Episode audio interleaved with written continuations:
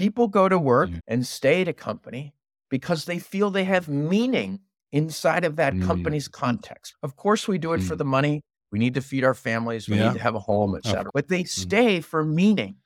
And the way yes. that people feel meaning is when they have real voice.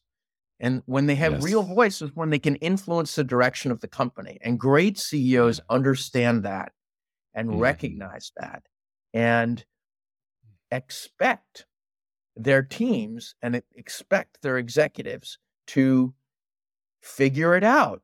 And then mm-hmm. come to mm-hmm. the CEO for guidance, for help, for building consensus with some of the other executives who aren't playing ball. But company, great leaders mm-hmm. are only great if they have good followers. And the best way yes. to get followership is to give those followers meaning in what they're doing.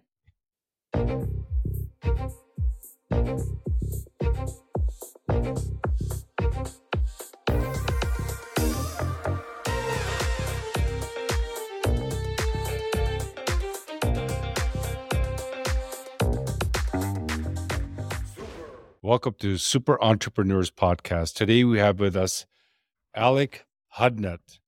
Alec is the managing partner at Vici Partners, a management consulting firm composed of seasoned experts dedicated to helping businesses improve execution and dramatically grow earnings. Welcome to our show, Alec. Thank you, Shahid.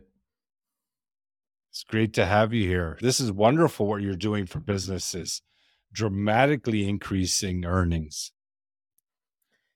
Yeah, our firm Vici Partners helps companies improve their profitability. And typically, our clients grow their operating income by 25% within a two year period. Uh, and we work with companies as small as a few 200 million or so, all the way up to $50 billion plus businesses. And, you know, what's different about our methodology from most firms is two things. The first is we only use seasoned executives as consultants. Okay. So our consulting teams are former CEOs, former CFOs, former partners mm-hmm. at big consulting firms. And so our clients get the benefit of folks with real world experience operating businesses. And we think that mm-hmm. makes them and us better consultants than certainly I was when I came out of Harvard Business School 30 years ago. Yeah. Um, so only senior people. And the second thing is that we we don't tell our clients what to do. We you don't advice. present. Okay. Since we're focused on implementation and successful results, we know that if the answer comes from inside of the company, it is much more likely to get implemented. And that's all we care about is initiatives that get mm-hmm. implemented that dramatically improve earnings. We don't show up with a big fancy book and here's what you need to do. We go out and allow listen. them to figure it out.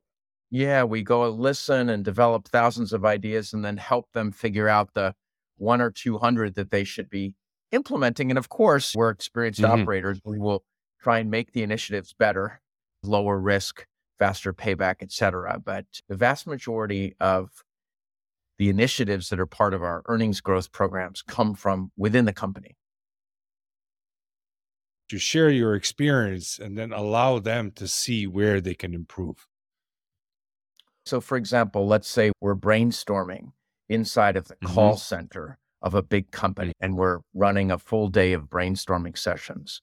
We might okay. do the first one on first call resolution. Like, how do you resolve calls when they come in so that the customer doesn't have to call back? If you can do that, it tends to lead to better customer satisfaction and less call time, which allows you to reduce costs over time. We've optimized first call resolution in call centers dozens of times at other companies. Mm. But we're not going to tell the company what to do. We're going to we're going to mm. set up a brainstorming session and say, "Okay, how do you approach first call resolution? What are your ideas on making it better?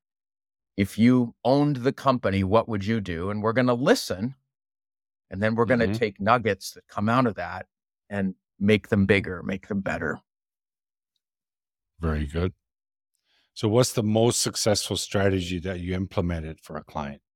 Well, it, our process is the same at every client. We work across the mm-hmm. entire company And we have we run this 20 week bottoms up process of generating ideas at the front line in mid-level management with suppliers, with customers, Everywhere. basically giving Mhm. voice to the organization, which if you're the CEO of a $20 billion company, sometimes you don't have the time to go out and listen. And so what we're doing is we're going out and listening, capturing thousands and thousands of ideas, and then bringing back to the C suite for a decision the 100 or 200 really good ones that have a fast Mhm. payback, low risk, have a lot of ownership and buy in from the executives in that particular area. Because if you're a CEO, Mhm. one of the hardest things in a company is how do you decide what to do? And Mm. since most of us have been CEOs in other companies, we said, all right, what what helped us decide when we were CEOs? Mm. And so that's how Yes. we prepare the business cases. And it's basically a simple statement of the situation and the suggested resolution, the risks and what you're going to do about them, the simple business case on one page, not a 20 page PowerPoint. And then, most importantly, as a CEO, who are the executives that you would want to have involved in making this decision? And have they already been talked to? And what did they say? Did they agree outright, or what changes did they suggest be made to that initiative? And if you have all that information in front of you, in addition to an executive standing up and saying, I want to do this, you can change my budget, I'll sign up for more revenue because of this. And the business case is good, the risks are low, the payback is quick. All the people that I, as the CF, CEO, wanted to have c- consulted, like the CFO or the other EVPs, and that's all been done for me, then I might ask one or two questions, but I'm really ready to go. And so, what we're helping the organization do is to ferret out ideas from the front line and then put them in front of the CEO, CFO, and a couple of other executives in a way that they can make a decision literally in 30 seconds because the decision has already been syndicated so well that they can just say yes. Mm. But is there a very common improvement that you notice in many of the businesses that you implement? One is in the area of technology.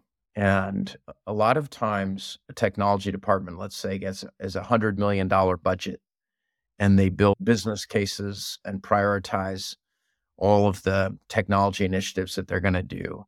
And they, in many cases, successfully deliver them on time and on budget.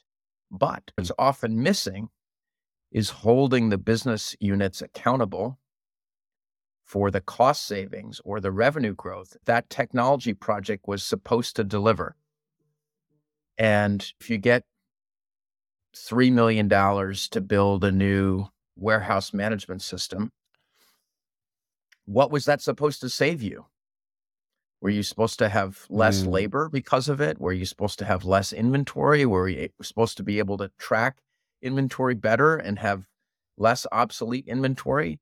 And making sure that the business units are actually reducing their costs or growing their revenue because of the successful implementation of this project. There's a lot of times that doesn't occur. And so, what basically Yeah. happens is the technology department successfully delivers the program, does it on budget, on time, and there are no benefits for it. There are no so benefits. yeah, there are no awareness- benefits that are actually Mhm. achieved in the business unit. And if there are no benefits, Mm, then the project shouldn't have been done. So, one of the Mm. things we always find in technology is that about 25% of the projects that are greenlit, the business units who signed up for savings never actually delivered them. And so, we support the technology area in figuring out how to get the business units to deliver on the cost reduction savings or the revenue enhancements that they signed up for because of this project. So that's one area we always find. Call centers as well. We always Mhm. find savings in call centers. The way we think of a call to a call center is it's a product defect. There should never be a call to a, in a perfect world, there should never be a call to a call center. You should be able to figure out everything on your own, either as a all, consumer the, all the questions are answered. yeah, or as a business. And the way you do that is you Mhm. make a product that works, that doesn't have a lot of Mhm. bugs, and you allow Mhm. customers to self service their questions, whether it's on an app or on the website or on a, on a phone tree. And so you want there to be fewer problems. And then when there are problems, to allow the customer to self serve because you'd much, I, as a consumer, I'd much rather self serve. I'd much rather go on the website and in 45 seconds phone. have the answer to the question instead Yeah. of calling in while I have other stuff to do during the day and waiting for six Mhm. minutes and then maybe getting it answered, maybe not. In call centers, we have a radical approach, which is we believe that any call to the call center is a defect, either a product defect or a Mm. training defect or support defect. Something so is we- missing.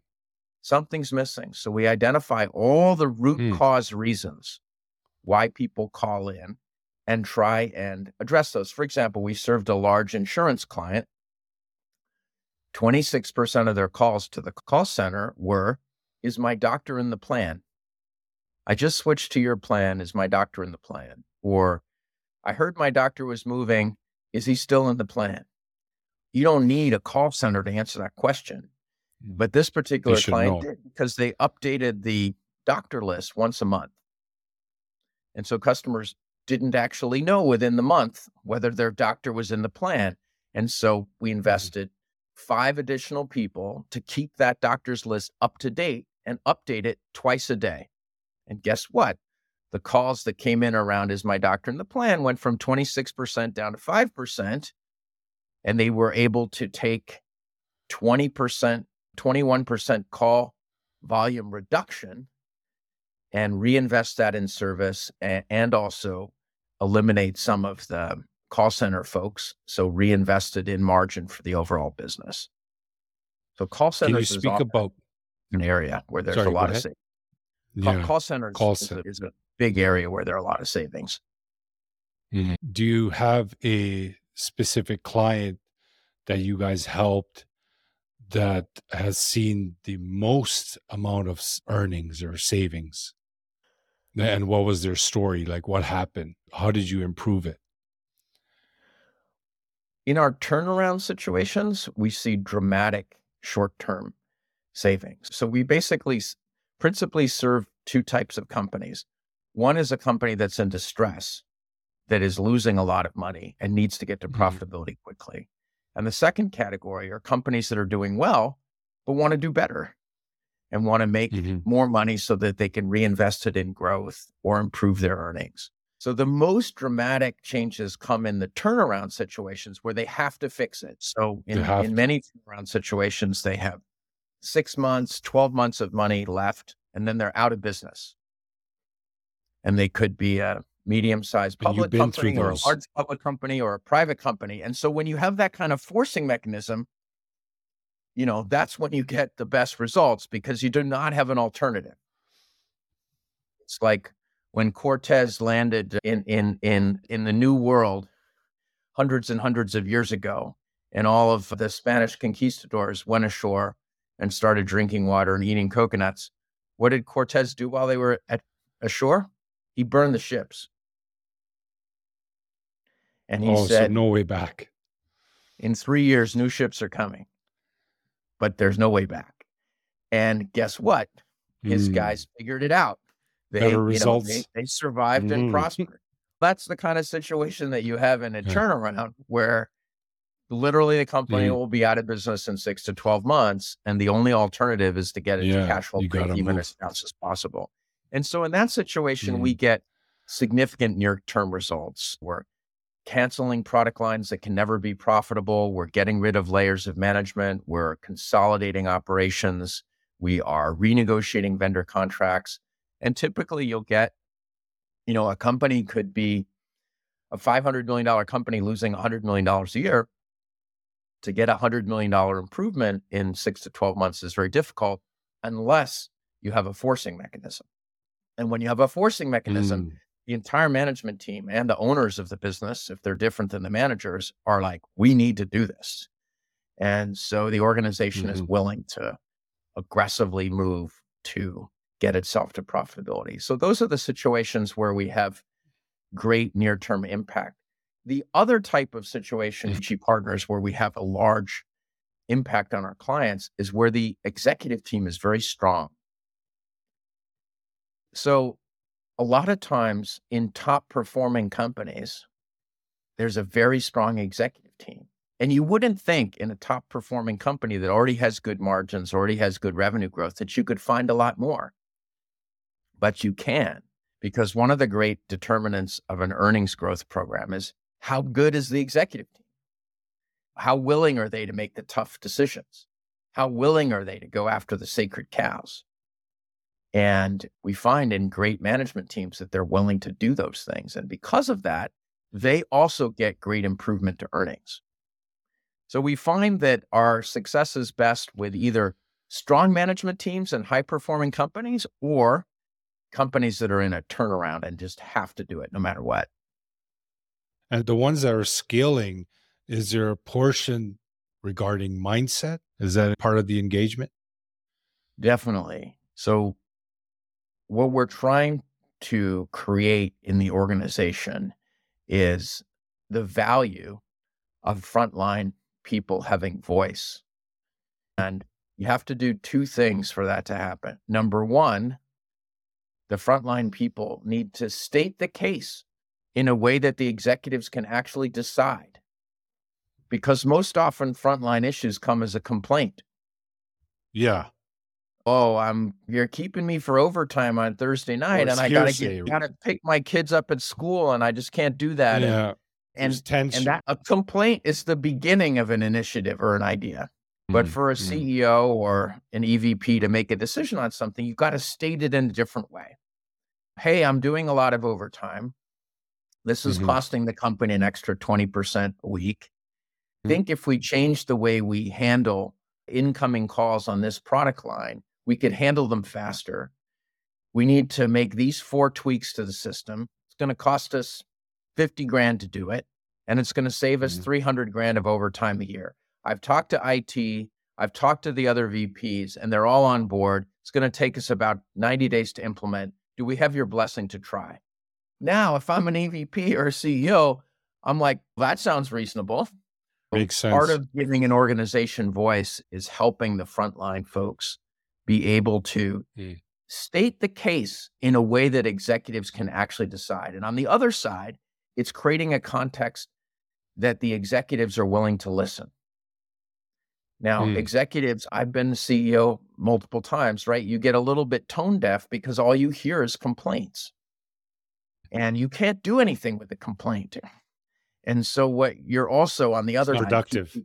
Yeah, teaching the executive that now the frontline middle managers, suppliers are talking to you in a new way, in a way that mm-hmm. you can actually decide here's the value of listening to them. You know, you've listened to them on mm, these 10 initiatives yeah. that save you 4 million bucks. Keep listening. So part of giving an Keep organization listening. voice is teaching the front line how to talk to executives so that they can decide hmm. and encouraging the executives to listen because they see that those decisions are valuable to the operating income of the company. So that's one Very cultural good. change that we make in a company. We hmm. do not talk about it any consultants that are out there talking about cultural change, I think is a waste of time. We're doing it mm. We're doing it.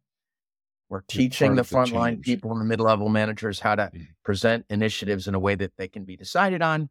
And we're teaching the senior team how to actually decide on hundreds of initiatives in a day. So that's one big hmm. cultural mm. change. The Excellent. second, the second is we want people in the company to behave like owners, not cogs in the machine. So when we're doing our brainstorming, when we're working with the senior executives, we ask a single question What would you do if you owned the company?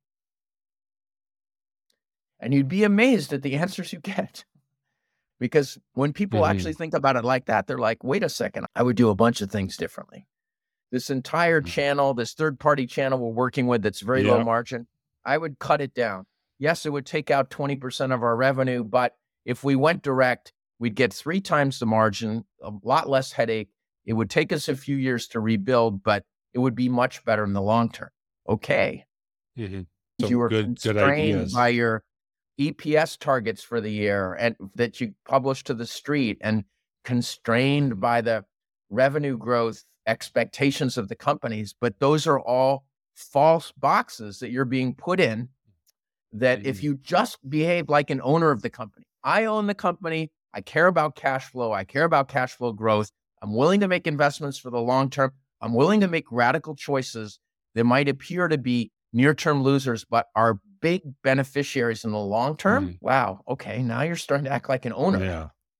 And it's a lot of times people have lost the feeling of being an owner, whether they're an executive mm-hmm. or a frontline worker. And so we're trying to encourage them Bring that to behave back. like owners. Mm-hmm. And in doing so, you're going to find you're going to make different decisions. You're going to find a way to sustain profitable growth in a, in a different way. And the idea, the quality of the ideas improve dramatically. Definitely. Yeah. When you strip away politics, empowerment, when you strip away expectation, mm. just say, okay. Yeah. Vici Partners, we're a partnership. We're owned by the partners. We always think about what's the right thing for the customers first. What's the right thing for the partners second? Right? That's how we think about it. And That's you just mm-hmm. keep doing, if you think about it that way as a corporation, you'll be much better off. Awesome. Behave like an like, owner. That's where the answer yeah, lies. Behave like a yeah, behave like an owner and you find the right solutions. Exactly. You, you increase, yes, a level, increasing the level of awareness. Even when you just say that to someone, just feel that you're the owner. What is the solution to this problem? You'll see the quality just dramatically shifts. So that's totally. wonderful, Like I really enjoyed this information. I want to ask you another question. What do you feel your innermost superpower is that got you to this point in life? That's a good question. Thanks. I really think the key to business is to be good at listening, mm-hmm. yes, empathizing, and understanding what the customer mm-hmm. wants, and then yes, co-creating the solution with them. And, and, if you can do those things, we have two ears and one mouth for a reason. More important to listen. Yes. More important to listen, definitely. I'm not always good at it either. Sometimes I like to preach mm. or tell what the answer is, but whenever I do that, it usually doesn't help. So I think the greatest yeah. superpower is to be a good Listening. listener and to really mm. empathize and understand the perspective mm. the customer uh, or internally yeah. The salespeople or your partners yeah. or the other executives. And then don't make the mistake that most CEOs make. Most CEOs like to tell. Hmm. The powerful CEOs co create. They go back yes, to the that's EVP a true leader. Say, yeah, they say, "I'm so true glad leader. you raised that issue. I now really hmm. understand your perspective and the customer's perspective. Mm-hmm. How would you solve the problem and why?" Yes, excellent. If the EVP says to you, "I don't know, you tell me what to do," that is not a good EVP. You either have to coach mm. them or get them out. What you want is the EVP to say, I think there are three ways we could solve it. And I think option number one is the best for these reasons. What do you think, mm. Mr. CEO? And you begin to have that dialogue and you're co creating mm. the solution. So, you as the CEO, or yes. your job is to serve your management team, not to tell them mm. what to do. Occasionally, occasionally, you'll have to tell them what to do a few times a year. Look, I know you guys are all against this acquisition, but I'm going to do it anyways. And this is why. Mm. It's getting us into mm. this mm-hmm. market that we've always wanted to get into. I know you guys are busy. Mm. I know you're worried about all the additional work, but we need to get into the German market, and this is the best way. And mm. Let me tell you why I think we should do this. And let's talk about it for a mm. few hours. But at the end of the day, I want you on board with me. Occasionally, you have to do that as mm. a CEO, but well, you really don't want to do it. You want to do it as yeah, little uh, as possible. You want to co-create and mm. serve your executive team. Mm. Like true leadership is when you amplify others and you appreciate the collective mind of an organization. If you can add multiple lines and their voice, minds and their voices to come up with a solution, an idea, they're just so much better. You're so right. People go to work yeah. and stay at a company because they feel they have meaning inside of that Mm. company's context. Of course, we do it for Mm. the money. We need to feed our families. We Yeah. need to have a home, Of etc. course. But they stay for meaning. And the way Yes. that people feel meaning is when they have real voice. And when they have real voice is when they can influence the direction of the company. And great CEOs understand that and Mhm. recognize that and expect their teams and expect their executives to figure it out. And then come to Mhm. the CEO for guidance, for help, for building consensus with some of the other executives who aren't playing ball. But great, You know, it's great company, great leaders are Mhm. only great if they have good followers. And the best way to get followership is to give those followers meaning in what they're doing. Excellent. This was a real beneficial interview we had, and I'm sure it's going to make a very solid impact in the business world because sometimes we just need that clarity. Sometimes we just need that uh, increased awareness in our own organization. So I'm hoping that the impact is going to be made because of what you shared today. So, Alec, I want to thank you for taking the time to be part of the show today, and I appreciate your time. Thank you, Shahid. It was enjoyable to talk with you and uh, have a great day. Thank you. Audience, thank you once again for joining us. Information will be available in the show notes. You can take a look at Vici Partners and see all the wonderful things that they're doing for organizations and the amount of earnings they're helping them increase and just making things better. It's definitely something you would want to look into. Appreciate you guys for helping us grow. And once again, thank you. And thank you, Alec. You're welcome, Shahid.